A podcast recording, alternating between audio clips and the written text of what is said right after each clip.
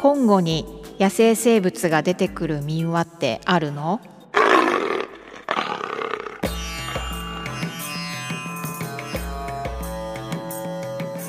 ？JWCS 生き物地球ツアー野生生物についての質問に分かりやすくお答えします。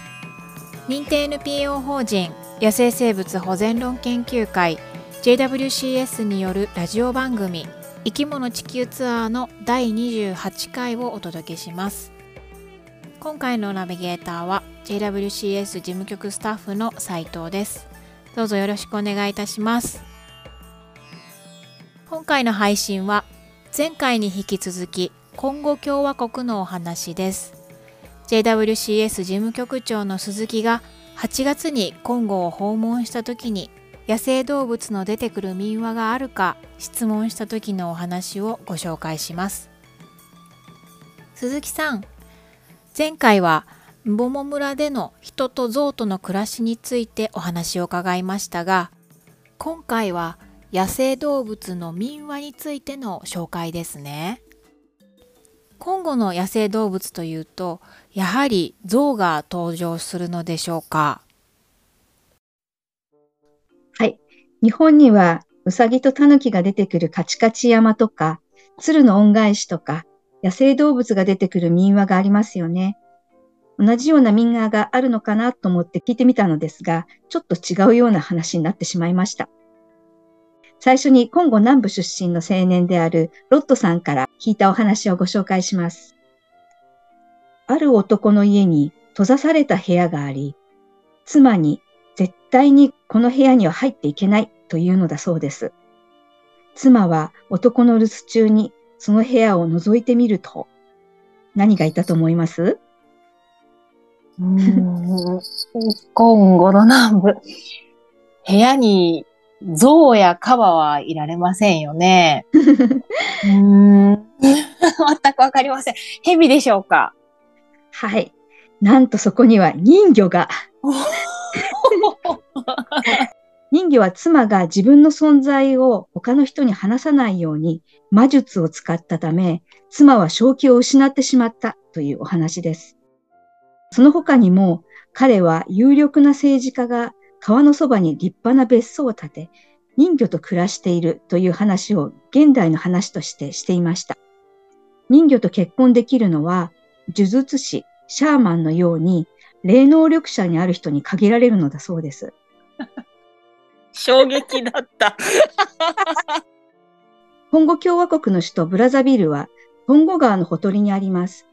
人魚のことを現地の言葉でマミワタというのですが、川岸にはマミワタという名のレストランがありました。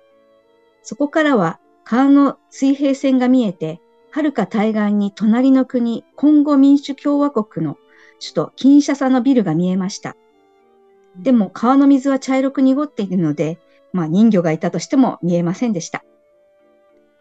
ブラザビルから JWCS が象の生息地支援に行っているモボ村まで約740キロあるのですが、車で移動したとき、いくつもコンゴ川の支流を渡りました。大きな町は大抵川のほとりにありました。車が普及する前は船が重要な交通手段だったと思います。そして橋を架ける工事の前には人魚に象徴される川の精霊に許してもらうためのお祈りを捧げる、まあ、日本で言えばお祓いをするのだそうです。コンゴでは川魚をよく食べますし、川という自然と人間の関係の近さの象徴が人魚なのかなと思いました。なるほど。人魚はびっくりでした。象とかゴリラの話はないのですか？はい。のアフリカ中央部には、うん、農業で暮らしている農耕民の他に森の中で狩りをしている狩猟採集民族。日本ではピグミー族として知られる人たちがいます。お話を聞いたゾンボア・フランソワさんは、自分たちのことをプープル・オトクトン、先住民と呼んでいました。ゾンボアさんは、モボ郡の先住民の代表しています。モボ村の農耕民も狩猟しますし、狩猟採集民も畑を持っていて、まあ、旅人である私にはその違いがわからなかったのですが、お互い近くに住んで交流はあるものの、先住民は独立して暮らし、生活様式にも違いがあるようです。そのゾンボアさんから聞いたお話をご紹介しましょう。ゾンボアさんら先住民の先祖は、氷の血を飲んだので、氷に変身できたのだそうです。ゾンボアさんのおじいさんが18キロ離れた村に行くときは、出発するのが夕方5時とか6時だったそうです。明かりで前を照らすんですけれど、後ろを照らしてはいけないことになっているのだそうです。それは、後ろに歩く人が氷に変身しているからだそうです。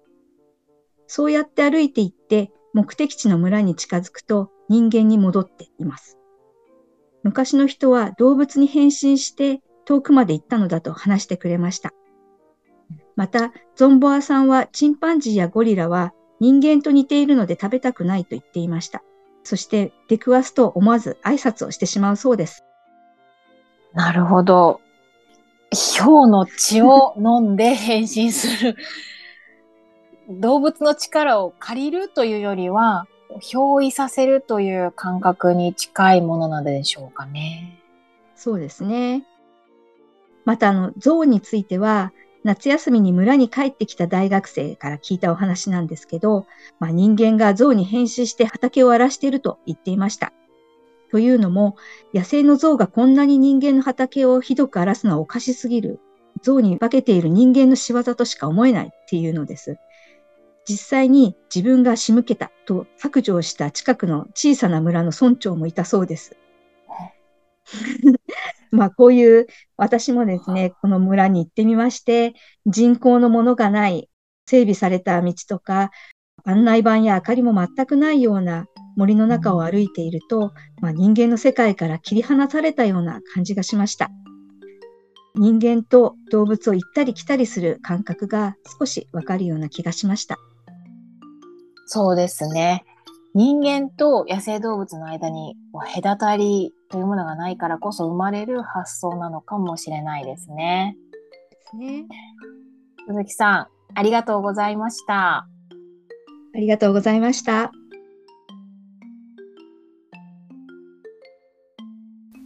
組ではリスナーの皆さんからの野生生物についての質問を募集しています。お子さんからのなんで、どうしての疑問やふと浮かんだ不思議に思ったことなどどしどしご応募ください。質問の送り方はウェブサイトをご覧ください。第29回の配信は12月末の予定です。ご質問をお待ちしております。また JWCS ではお話に出てきた桃村でミツバチを飼うことを学ぶ養蜂教室を運営しています。これは象が畑を荒らして収穫ができなくなってしまっても養蜂の収入で村人が暮らしていけるようにするためです。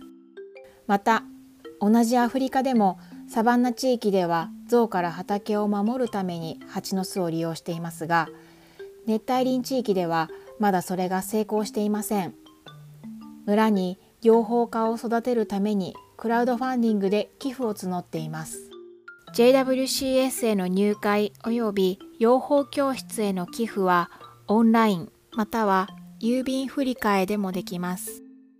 振込先は JWCS のホームページやこの生き物地球ツアーのサイトにてご案内をしております。